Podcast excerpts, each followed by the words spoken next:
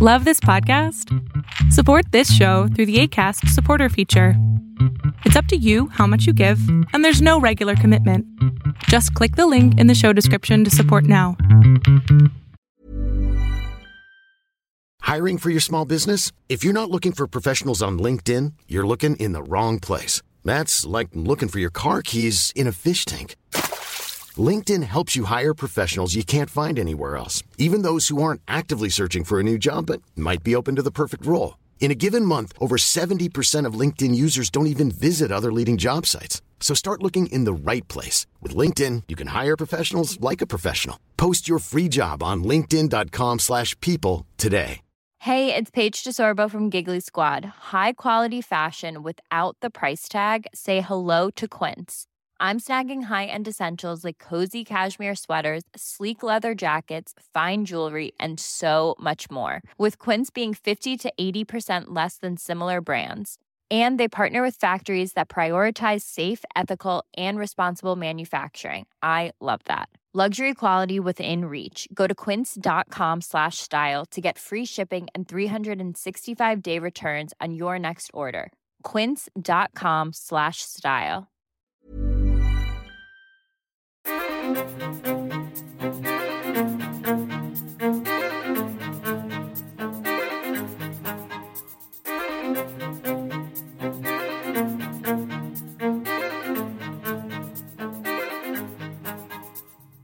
to another episode of Undying Light. I am your host, Alex, and I am back at it again this week as we continue to wrap up our discussion on the Olivet Discourse. And we are finally at the conclusion of it. Uh, we are going to plant ourselves in the final uh, 15 verses here in Matthew chapter 25, and we're going to look at the final judgment. Uh, it's a pretty straightforward text. There are some things that we will discuss about it, so I don't envision this episode to be, uh, you know, very long. The, some prior ones in this little series has taken um, north of an hour, but uh, I believe we can probably sum this up pretty quick and get you guys on your way. Um, there is some stuff in here though that I would like to talk about uh, as we get to the verses around uh, being hungry and, and thirsty, which is found in verse 35 on through verse 40. So we'll talk a little bit about that as well. But uh, the whole little premise that we followed here uh, brings us back to the 24th chapter in Matthew. This runs parallel to Mark 13 and Luke 21. And so we've uh, walked ourselves through a lot of that text and we've done comparisons back and forth and we've looked at uh, some of the text and wordings used by the other writers and uh, how the text comes together and how they align. Uh, and then we spent the last two weeks just looking at the parables here in Matthew 25. And now we wrap up with the final judgment. And this is the text that we will look at more in depth uh, with the sheep and the goats and, uh, and basically the servanthood that Christ is calling us into. Uh, with that being said, um, you know, the usual house cleanings, but very quickly, uh, this is a listener supported show. If you would like to uh, come alongside this ministry, you can do so for as little as a dollar a month and join us on Patreon. You can find us there on Dying Light, and uh, that would give you access to everything that we do. The other few things, obviously, I'm using Logos Bible software to to walk us through this entire study. I've got all my books and notes and Bible uh, study Bibles and all that jazz up here on my screen. And so hopefully we'll be able to um, pick it all apart and put it together into a cohesive episode for you as we've been doing thus far. And uh, then obviously, if you'd like any sort of merch from Undying Lights, shirts, sweatshirts, hats, hoodies, any of that, uh, coffee mugs, even, you can grab that. Uh, link is in my bio. We are on a website called, called Bonfire I am considering changing suppliers because I want to make sure I can find something that might be a little bit more affordable for everybody. Because um, some people are willing to pay, you know, north of twenty some dollars for a shirt and thirty or forty for a sweatshirt, but uh, some people don't care to pay that much. I'm one of those people. I hate paying money. You know, that's ridiculous amount for clothing. So we're going to look and see if we can't find something a little bit cheaper. But for the time being, that's where that is. And you can also submit a DM, uh, a request to me through DM, and I can put any quote, uh, theologians on there on the back of the shirt. Currently, right now, it's just Psalm 119, 105 as kind of the, um, you know, the original verse that we used to kind of kick off the show. But uh, I'm able to place anything on there. So uh, I've had some people request some Martin Luther's and R.C. Sproul. Uh, even somebody found a quote that they liked of mine in a sermon, and therefore I stapled that on there and have sold a few of those. So people seem to like that. Crazy, I know, but anyways. Guys, if you do want to actually follow me, I am preaching full time in a church, so you can come alongside this ministry uh, as well and watch me preach every Sunday. Uh, we are in the middle of Lent season. Uh, we are going through the life of Christ as we lead up to the death and resurrection uh, that will happen in Holy Week. Here, the last half of uh, the last week of March and the first few days are in uh, April because Easter is April 4th. So we will walk ourselves over the course of the next seven or eight weeks, I believe, and well, seven now because I just did in uh, week one last Sunday. So uh, we are on YouTube and Facebook, Stratford Evangelical Lutheran. You can come and find me there and uh, watch my sermons and watch the service and and uh, kind of get a bigger feel of what we're doing, you know, in in the ministry itself. Uh, that goes just beyond what I do here for the show. Uh, all right, guys. So we are at the conclusion. I, I'm I'm so excited to finally get to this point. I feel like it's another hurdle, uh, another accomplishment in this. You know, we did we started this whole series way back in August of last year, and this is going to probably take us a whole year to do. Um, we did you know, uh, a first episode kind of on an introductory show. And then we did heaven, hell, and death. Um, I think it was death, heaven, and hell, something in that order. Uh, and then we did another small series on the four main views of eschatology. And then we looked at world religions and, and, and the pagan religions and how they viewed uh, um, the end of time. So we looked at a few of those over the course of a couple of weeks. And then we looked at the Old Testament eschatology and we spent a number of weeks on that. We took a small break uh, for Christmas and then we kicked off in January with looking at the Olivet Discourse. And so this will air on the 19th. This will be the last episode in the Olivet Discourse. And then next week, we will start prepping and producing the, the content for the Pauline eschatology. So we're going to look at a couple weeks. I still haven't gotten yet to sit down and do those notes, but we will get to that and probably plan out a little bit of a schedule. I'll probably release maybe a, a visual timeline on Instagram to kind of put my thoughts down. I don't want to spend a ton of time in there because Revelation is going to take a number of weeks. I'm looking at about 21 weeks to begin with. Uh, as we walk through the the whole book, so we're going to go uh, beginning to end, and uh, we will tackle that monster and see where it leads us. So we still have a lot on our plates to deal with, but these small uh, achievements here as we reach the conclusion uh, is is phenomenal because I feel like we are covering a lot of text and we've literally gone through two chapters here in in Matthew um, and kind of in the fashion that I would preach in. Uh, I would take this text, kind of you know, uh, work through it, and and get to a juncture where I'm saying, okay, I'm ready to present this now to a congregation. But obviously, I'm not delivering a sermon here. I'm you know explaining this these these words here from Jesus. So it's a different context, different style, but you know, I, I would preach in a verse by verse manner to my church as well. So depending on where we're at. Right now we're doing obviously the life of Jesus as we go through Lent. So where we're at is going to be, you know, depending on uh the events taking place. Like this week we'll actually be looking at the temptation of Jesus. I know, rabbit holes, but bear with me. Uh, and then, but like next week or in a couple weeks, we're going to be looking at enemies of Jesus. So th- we won't be going verse by verse through a section. We're going to be covering a multitude of, of scripture that uh, we see J- uh, Jesus faced with challenges from the Pharisees and how they were always trying to, um, ch- you know, either take away his credibility or uh, just posing to be kind of just a bunch of jerks that were walking around challenging him all the time. So that is uh, the kind of lineup that I'm doing with the church. So obviously, like I said, that's the same structure as I've been trying to do with the show. But you know, we didn't go through a uh, we went through a lot in the Old Testament, but we didn't cover all of it. And as I kind of was trying to allude to, there's still a lot out there. So there's so much text in like the book of Daniel, Ezekiel, there's stuff in Isaiah. Um, and then there's a lot of things in the Psalms and, you know, other books that talk about, you know, the glorious Christ coming. Obviously, they point to the Messiah. And as we highlighted as we you know went through that is the israelites were always looking forward to something.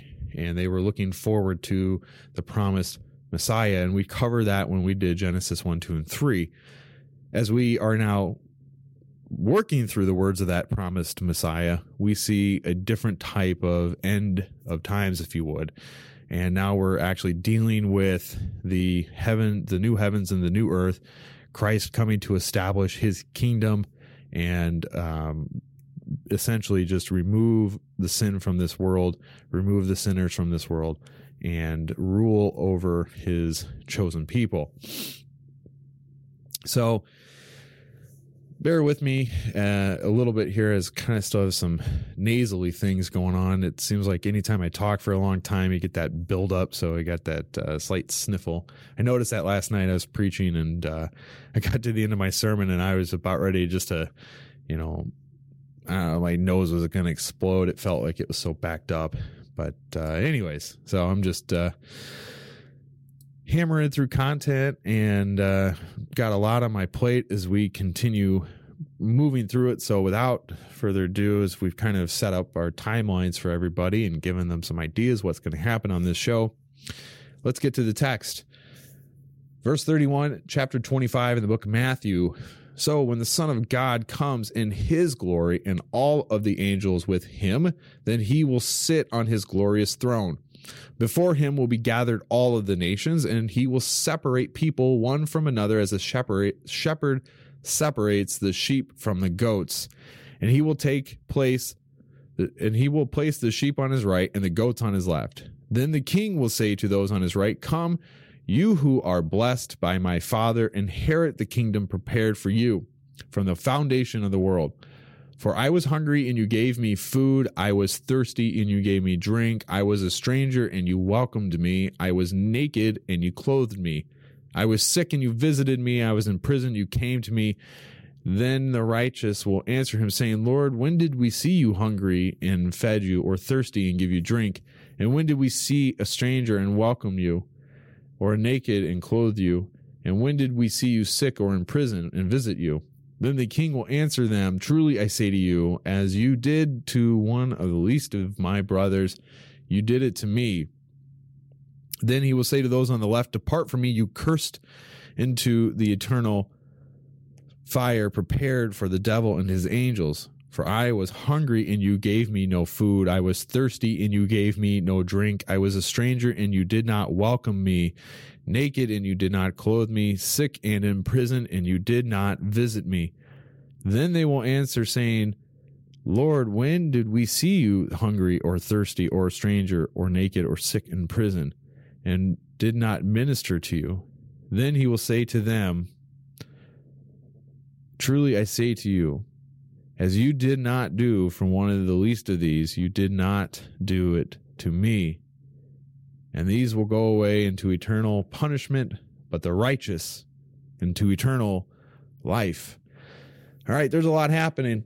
As always, this is a complex little discourse. This isn't just, you know, a run of your mill scripture where it's got kind of a, you know, a point and, uh, you know, and a conclusion, a climax and a conclusion. I mean, this is very complex uh, sermon that Jesus is giving here and to his disciples. Obviously, this little piece of text is a part of the bigger commentary that comes uh, all the way back to verse, you know, chapter 24. So you can go back and listen to that. So as we start to unpack this, the first thing that we get in verses um, you know 31 through 46 here is this is the judgment at the end. Jesus and his disciples are to wait patiently and anticipation uh, for the reward at his return when the unrepentant and unprepared will receive only judgment. So the disciples are being prepped here. Jesus is telling them this is what is going to happen. We i will come and i will separate the sheep and the goats and this is an interesting you know, parable that's kind of set up, right? Or story that Jesus gives. And and he's using the analogy again of his people being sheep and the those that are against Christ, the the unrepentant are goats. You don't mix the two together. They are two separate peoples, groups, um, two separate animals in use to and use to this analogy here. And uh but again, what we get here is that this announcement is going to, you know, come forward. Christ is going to judge all the nations. And like a shepherd dividing his sheep from the goats, resumes the theme of the parable from the weeds sown among the wheat. It's an interesting throwback as we uh, can look back in earlier chapters in Matthew uh, 13, verses 24 through 30 and 36 through 43. And then we also had the parable of the net, uh, and back in 13 as well. And uh, Jesus says here again, the kingdom is of heaven is like a net that was thrown into the sea and gathered fish of every kind. When it was full, man drew it to a shore and sat down and sorted the good into the containers, but threw away the bad. So it will be at the end of age. The angels will come out and separate the evil from the righteous and throw them into the fiery furnace. In that place, there will be weeping and gnashing of teeth. So if we take this parable here in Matthew 13, this fits perfectly with what Christ is telling us here in Matthew 25. This is exactly what is going to happen. Before him will be gathered all the nations, and he, Jesus, will separate the people uh, as a shepherd separates the sheep from the goats. So the you know the parable of the fish is the fishermen are throwing out the bad fish and keeping the good just as Jesus is keeping his sheep from the goats. The sheep are his people, the righteous, and uh, the goats are the unrighteous, the evil. They will be thrown into the fiery furnace. That says it there in Matthew 13, and it also says it here in uh, verse 45 and 46. Verse 46 is pretty pretty blunt. It says, "And those will go away into eternal punishment." but the righteous into eternal life. I just I, I give that bit of a pause, right? Because we can even rewind to 41 and say, Depart where Jesus says, Depart from me, you cursed, into the eternal fire prepared for the devil and his angels. Right? This is the same uh, visions imagery used by Jesus earlier in Matthew 13 into the fiery furnace. But It also repeats the idea that he counts treatment melted meted it out to his little ones, his disciples, his treatment for himself. Now, I, I want to make a quick point and maybe a side tangent uh, before we really dig further into this because there's the, the, the text that he's using here or that Matthew's calling upon uh, has a great connection to Acts chapter 9 with uh, Paul on the road to Damascus. Jesus is saying uh, to the righteous, you did these things to the least of me, you've done them to me. And he says it to the unrighteous, if you did not do any of these things for the least of me, then you did not do them for me. And that is a great like parallel to Acts chapter 9 when Jesus confronts Paul on the road to Damascus and he simply says, Paul, Paul, why are you persecuting me? Well, Paul wasn't out persecuting Jesus you know, directly, but he was persecuting his church. And Jesus feels that connection with his church. And so that's why he makes this connection. He says it here in Matthew, and he says it again in Acts. When we do these things for the least of these people in the world, we are doing them to Christ.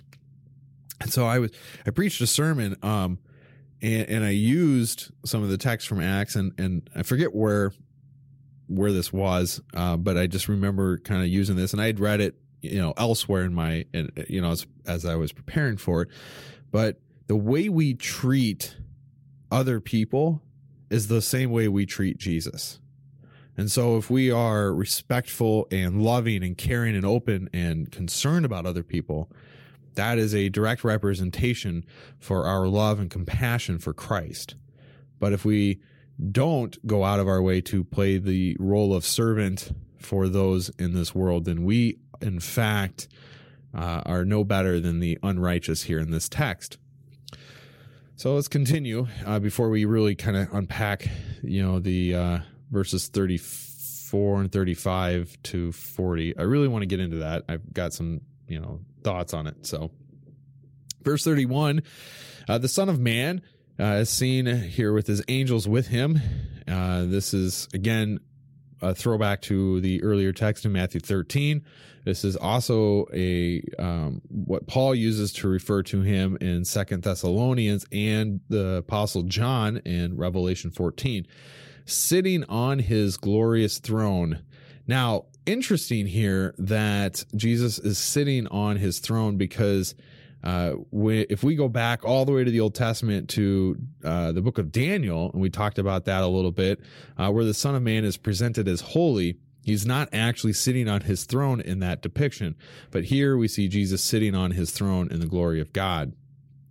Uh, another piece to really consider too sheep and the goats right? Not described as being judged on this day but they're rather separated. Accordingly this parable is not primarily about judgment but about the revelation and the public uh, vindication of true believers.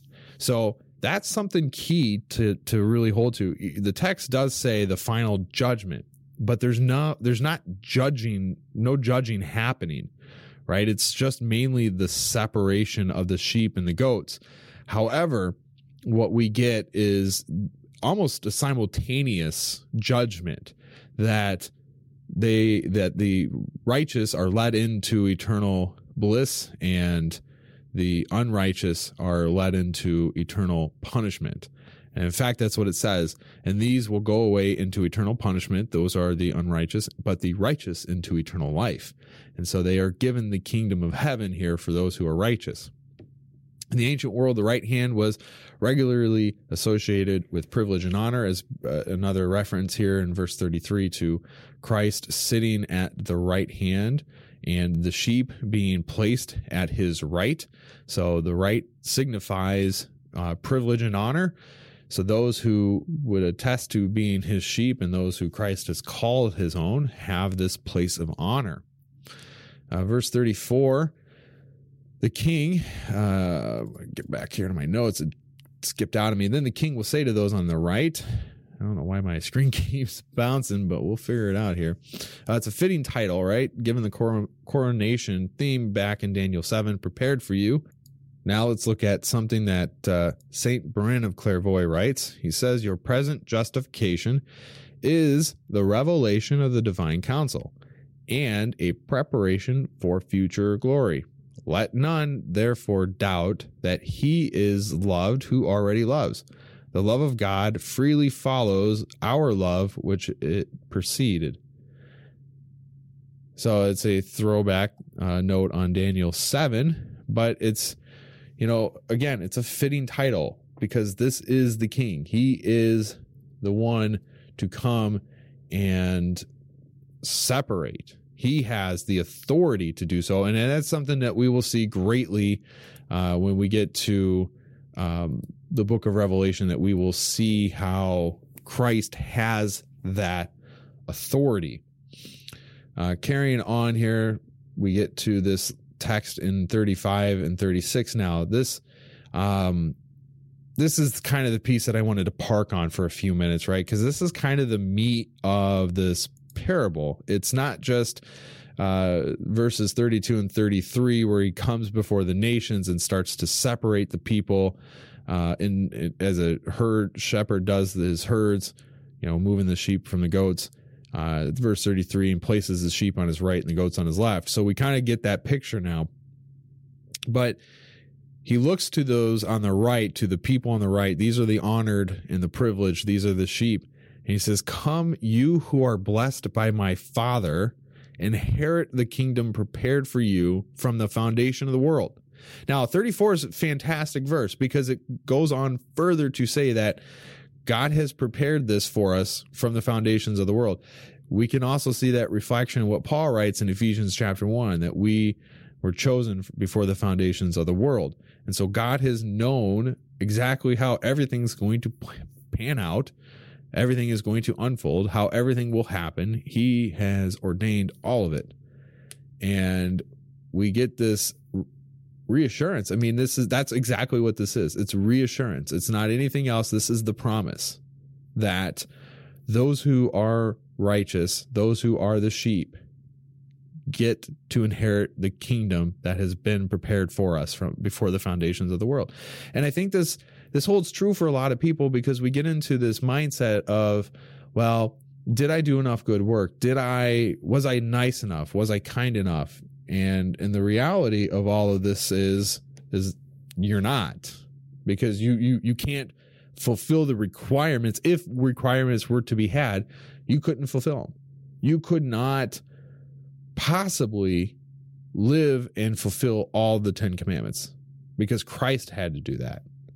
And thank God for Christ because none of us can do that. Yet we still have this privilege and honor to come before Him and serve Him. And we have this privilege to worship Him in this time before the breakings of the heavens, uh, before the sky splits and He appears with His angels and the trumpet blast sounds. So, as we see here, verse 34, right, we get this wonderful depiction of, you know, the foundation of the world. Uh, we also get this imagery that um, God is, uh, the Son of Man is sitting on his throne. And we talked about that, you know, being a depiction of uh, Daniel 7, as I said a few times. And I, and I just love this title, in which the Ancient of Days bestows the kingdom upon one like the Son of Man. That's a throw to Daniel 7 there.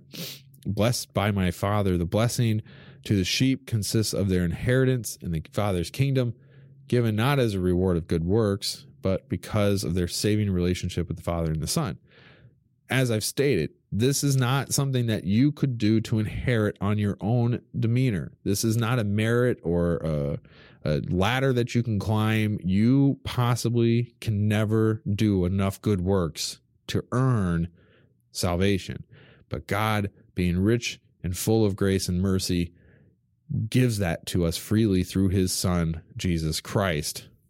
And so this is what we get in that verse. Now we move on to verse 35 and we get this uh, wonderful little uh, story, if you would, kind of a sub parable inside of here. Uh, verses 35 and 36 the story does not teach that people are justified before God on the basis of works.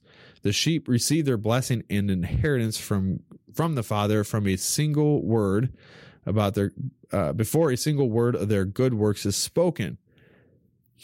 Scripture teaches that people do good works in God's sight only after they come to faith and have been justified by Christ. Good works are a result of salvation, not its cause. Now, I'm curious, uh, not necessarily curious, but I, I, do have to say that there are some people that uh, have been interested in my views of good works. And I put a few posts out recently, and I kind of want to just reiterate some things here uh, as we kind of unpack some of this scripture. First of all, these are not anything that we can do to earn our salvation. I, I am very clear on that. You are justified by Christ and you are saved before good works are even spoken or done. Because prior to your salvation, your good works, if you would, are selfish driven. They are not good works in the eyes of Christ. And so there's this kind of debate floating around, it seems like, on uh, on the the doings of good works and whether or not it quote unquote sanctifies you, because that's kind of the connection that people want to make, is that these good works will sanctify you, and you know, and then you get texts like Paul writing to walk out your sanctification with fear and trembling and that sort of thing, where it makes it sound like it's an ongoing progressive manner. Now, I'm going to do a live in the next week, couple of weeks. This week kind of got, uh, you know, swallowed up in a bunch of chaos, but probably next Saturday, uh, a week from the day after this episode airs. And we're going to talk about sanctification. And so I'm not going to get too deep into it, but I really want to make a couple clear points that your works don't matter to God in the essence that they're not going to earn you anything. You're, they're going to be good for your neighbors. See, now we get this clear indication that uh, what Jesus is saying in Matthew 20, 25 in the 35th verse, for I was hungry and you gave me food, for I was thirsty and you gave me drink. I was a stranger and you welcomed me. I was naked and you clothed me. I was sick and you visited me. I was in prison and you came to me. Now, obviously the the initial response that the righteous give him is lord when did any of this stuff happen we didn't know that you were hungry and thirsty and and, and you were a stranger we didn't recall doing any of these things for you because they were looking to do the you know that for Christ himself. But what he says is truly I say to you, as you did it to one of the least of my brothers, you did it to me. And so, as I said earlier in the show, Christ has that connection with his church. He is the church. And so, when we do these works for our brothers and sisters, we are doing them to Christ. But we aren't doing them to it's, it's so it's kind of if you think about it backwards, we're not doing them we're not doing the works to Christ for Christ. We're doing the works for the people, to the people. And Christ is making, you know, essentially just making note of that because we are doing the works for, for the people. And that's, you know, what we're called to do. And I think the quote from Martin Luther brings true light to it. And, and there's a lot that Luther says on it that is, you know, quite brilliant, if you would. But one of the things, you know, I really like to hang on is the quote about the shoemaker. You know, uh, the Christian shoemaker doesn't go around putting little crosses on his shoes, but he makes the best possible shoe he can. And so, if you reflect on that, I mean, obviously, this is kind of a narrow list of things that we can do to help people. But if you're in a vocation, then and you're doing the best in that vocation you can, then you are serving God in the capacity He has given you and you are helping your fellow coworkers, your your boss, your clients, whoever it is that you you service. And so that is what we see. Now, obviously, there are greater works that we can go and do. We can go and help feed the hungry, clothe the naked, and give shelter to the homeless. We can provide for those people who are down and out and, and have no help whatsoever those are again well and good things that we should as Christians be doing and taking care of those who are less fortunate than us. Now, I mean, I'm going to kind of tell a little bit of a story and, and, and only because it, it really literally just happened to me today and, and it, it's been chewing on me all day. Um, but I had a gentleman come to the house today. Now, mind you, I'm in a, you know, pastoral position. And so I'm living in the parsonage, which is right next to the church and he comes and he says, you know, may I speak to the pastor? And I said, well, I am he. How may I help you? And uh, without getting into all the details, he had mentioned uh, he was homeless and traveling through and, and needed some money. And, and instantly, without even thinking, this section of verses came to me. Now, I had not done a lot of prep on these verses yet. I, I'd known that it was coming up and that I was going to be recording. And due to events in the week, I had to push my recording back. But this, you know, this gentleman is standing here on my doorstep and, and I feel the overwhelming weight of these words from Christ on my soul. Um, we, we ended up giving him a little bit of cash that we had and, you know, sent him on his way. But, you know, and again, I, am pro- I'm probably pretty sure I'm going to get some hate mail from people saying, well, you shouldn't be talking about your good works and doing that. I'm not looking to do it to boast. All right. So before you want to sling your hate mail at me, I'm not doing this to boast because if you go back to Matthew 6, Jesus tells us not to, uh, if we are going to give alms, then do so to where uh, we we don't, you know, our left hand doesn't know what our right hand is doing and vice versa. That's the text from Matthew 6. And I actually just preached on that last night a little bit. But what it comes down to is this factor that when I encountered this gentleman, and I've had these thoughts that kind of hit me before as, you know, I'm out in the world and, and helping people. This verse hit me so hard. You know, to to help somebody in in even in my capacity that I may not have been able to help him tremendously. Um, but I was able to provide just a little bit. And like I said, I, I never had experienced quite the overwhelming pressure of scripture on my soul as I had in this moment today. And so when I look at these verses, it hits home for me so much harder because I could actually say I experienced this. Now, whether or not he was just a traveler through, uh, you know, I don't know anything about him. You know, he got into his car and left. Um, I, you know, I don't know if he was, you know, local. He seemed to have been wanting the, you know, the prior pastor. I don't know. I really don't. I don't know the the whole story. Um, but these verses hang on me because it comes to the line that says, you know, uh, truly I say to you, as you did for one of the least of my brothers, you did it to me. And, and it really hits hard because I, I I'm, I try to be as outgoing and as generous as I can for what I've been blessed with. And I try to give back, uh, whether it is financial or uh, whether it's my time or my skills. Uh, I try to be as open and, and giving to people as possible. And you know, and, and and I don't go around talking about everything I do, but at the same time, this one just really hit hard because it literally happened today. And the first thing that came to my mind was these verses from Matthew 25. And and I never had experienced the the overwhelming pressure on my soul as I had in this one moment. You know, I've I, you know, I used to live in Chicago, so I would see uh, beggars on the street corners every day. Every day. It could be minus 20 degrees and there's somebody on a corner in our back in our town. It would be 99, 110 degrees outside and people would still be on the street corner.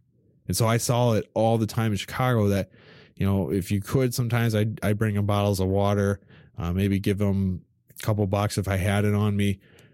But the thing is, is like I never felt the overwhelming need to help or assist as I did this one time today. And so, like I said, these verses have a very, you know, pointed meaning to me. But uh, let's continue unpacking here. So, verse 38, um, the stranger and welcome you, right? So, we've kind of gone through these verses. Uh, uh, let's back up just a little bit, right? So we talked verses 35 and 36 that we are not justified by our basis of works. Uh, and I want to make sure we clarify that your works are a result of your salvation and they are to do good for the people around us with whatever skills you have been blessed with. They will not earn you merit or favor with God, but we are to do them for the betterment of the people in our area. Uh, the righteous that is mentioned here in verse 37, then the righteous will answer him, right? Uh, interestingly, they those called righteous are surprised at what is said about them, far from being boastful in their good deeds uh, worked in them by God's Spirit. They are completely ignorant of them. Now, that is an interesting note because I want to really kind of, before we go on here to uh, 38 and 39 and 40, you know these these they are like they're shocked. They're just like what are you talking about lord? When did we see you any of these you know in any of these moments? Again as i mentioned earlier in the show that they they had no clue what was happening. But christ is saying here very bluntly that when you live freely in christ and you see these people in need you will just automatically be drawn to give them. And and and as quickly as this moment comes into your mind to help and you do it and you move on about your day it will flee from your mind. Because i can tell you that there's been numerous times in my life that i've helped people in various situations and i'm sure you all have too. But can you go back and actually account for every single time that you have strategically planned out and given time money or of something to help somebody else? And the chances are probably not. You just do it an opportunity comes up for you to go and help at a homeless shelter, you do it.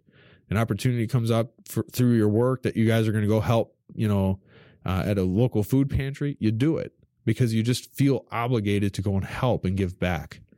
And so all of these things, you know they're they're works that are given and driven in us by God's Spirit, and oftentimes we just feel that we're just trying to help our fellow brother and sister. We're completely ignorant of the bigger picture of what's truly going on here. Now, verse 38, uh, the welcome, right? Uh, when did we see you a stranger and welcome you? Uh, the word is particularly connected to the early Christian practice and providing hospitality for traveling missionaries. Uh, examples are found later in the book of Acts.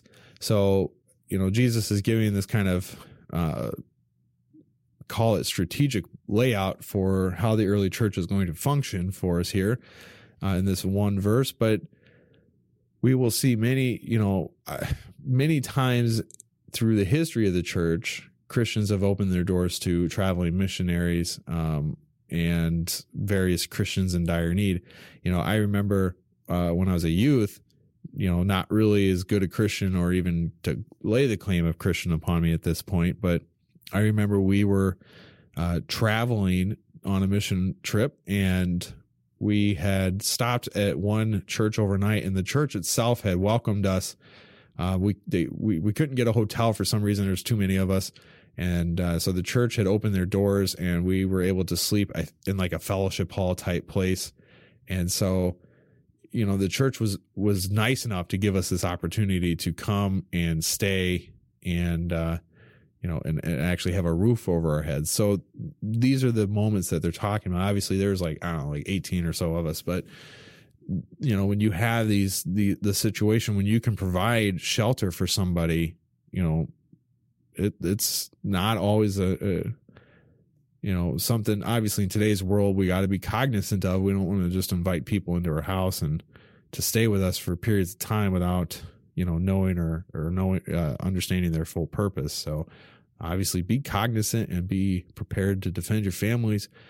But, uh, you know, the call to the early church was this was a big piece for them because they would welcome the early missionaries as they were going out and spreading the gospel. In verse 39, in prison and visiting, uh, held a special significance for the first Christians in early church uh, because many of them were arrested.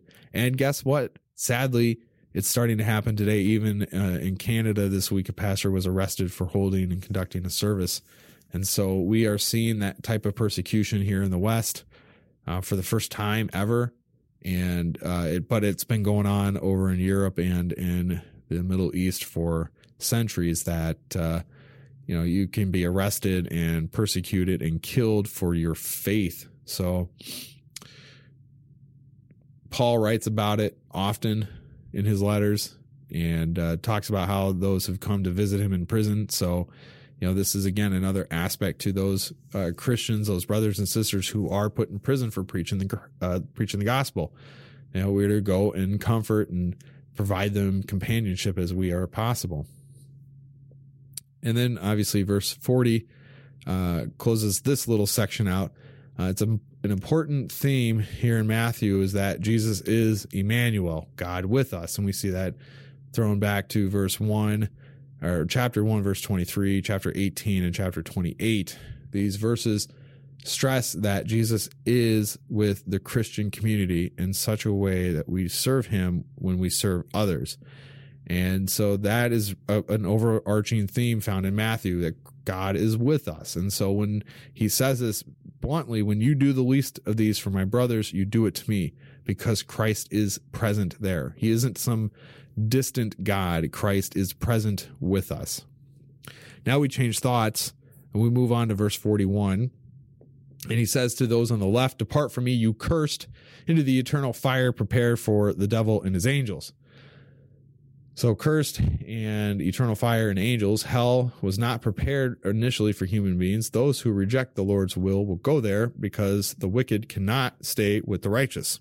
That is what Revelation 2010 is pointing to. Now in verses 42 and 43, the undone works are only a symptom of the real problem, a lack of faith.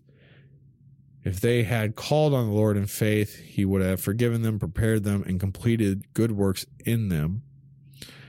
Uh, so again, these, you know, Jesus uses the same analogy here in 42 and 43 as he did to the righteous, uh, but then he changes and, you know, makes the point here in 44 uh, and 45 when they respond to him and he answers them. So the the unrepentant, the unbelieving, the wicked will cry out to him saying, "When did we see you in all of these situations?" Cuz right, they're they're trying to justify their positions. They they they know their clock is done. There's no further opportunity for repentance here. Christ is at you know the point of judgment. This is the last moment they have. And so they are obviously um, very concerned, and so they are trying to get one last plea in there that well, when did we see you hungry or thirsty or a stranger or naked or sick in prison and did not minister to you? Because what they're trying to gather here is that they could they could and only should have served Christ, not their neighbor. Because again, most of the time is that they're out to fulfill their own selfish needs. Now, verse 45 apart from faith in Christ and his forgiveness, all of our sins and shortcomings remain offenses against God, in which he shall hold us fully accountable. So, for those who don't have faith in Christ, for those who have who have not been forgiven and all sins are still on them, they are still an offense against God. They will be f- held fully accountable. And 46 wraps it up. The difference between those who are in Christ and those who stand outside of his forgiveness cannot be stated more clearly. The difference is as great as heaven and hell. Think about that. And those will go away into eternal punishment, but the righteous into eternal life. Now, this is a very pointed sentiment, right? This thought process is right there. Christ is going to judge, and those who are unrighteous will go into eternal fire. Those who are righteous will earn eternal life. This is not a a matter of did you do enough good works? Did you stand strong enough for social justice?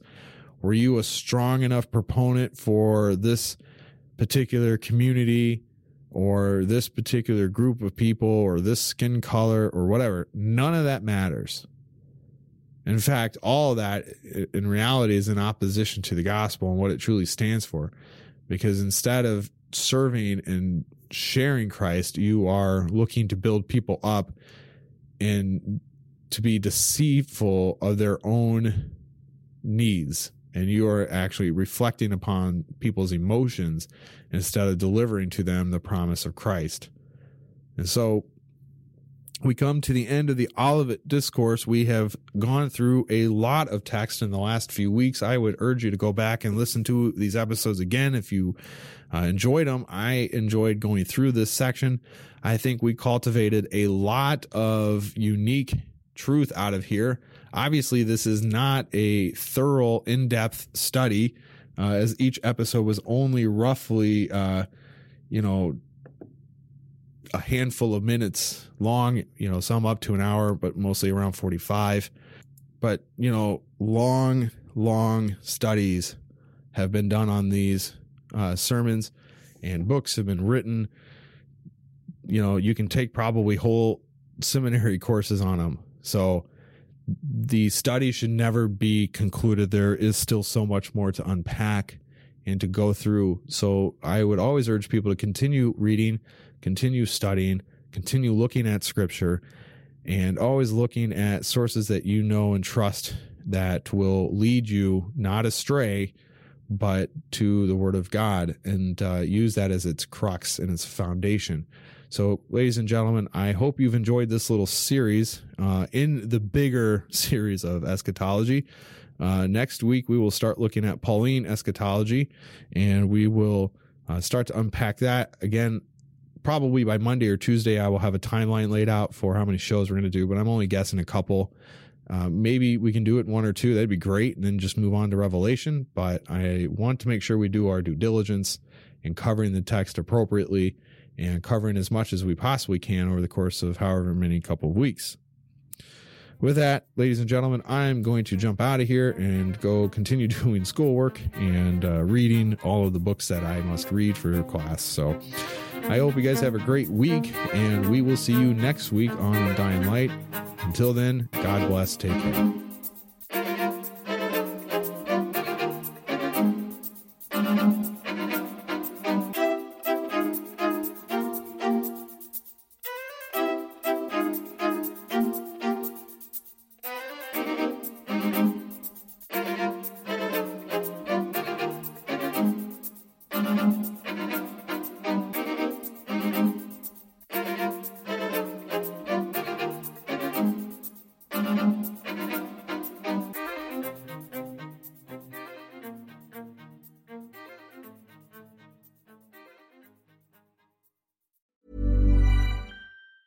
Planning for your next trip? Elevate your travel style with Quince. Quince has all the jet setting essentials you'll want for your next getaway, like European linen, premium luggage options, buttery soft Italian leather bags, and so much more. And it's all priced at 50 to 80% less than similar brands. Plus, Quince only works with factories that use safe and ethical manufacturing practices. Pack your bags with high-quality essentials you'll be wearing for vacations to come with Quince. Go to quince.com slash trip for free shipping and 365-day returns.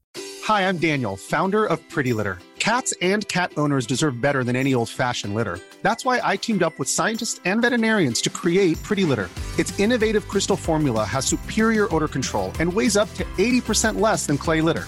Pretty Litter even monitors health by changing colors to help detect early signs of potential illness. It's the world's smartest kitty litter.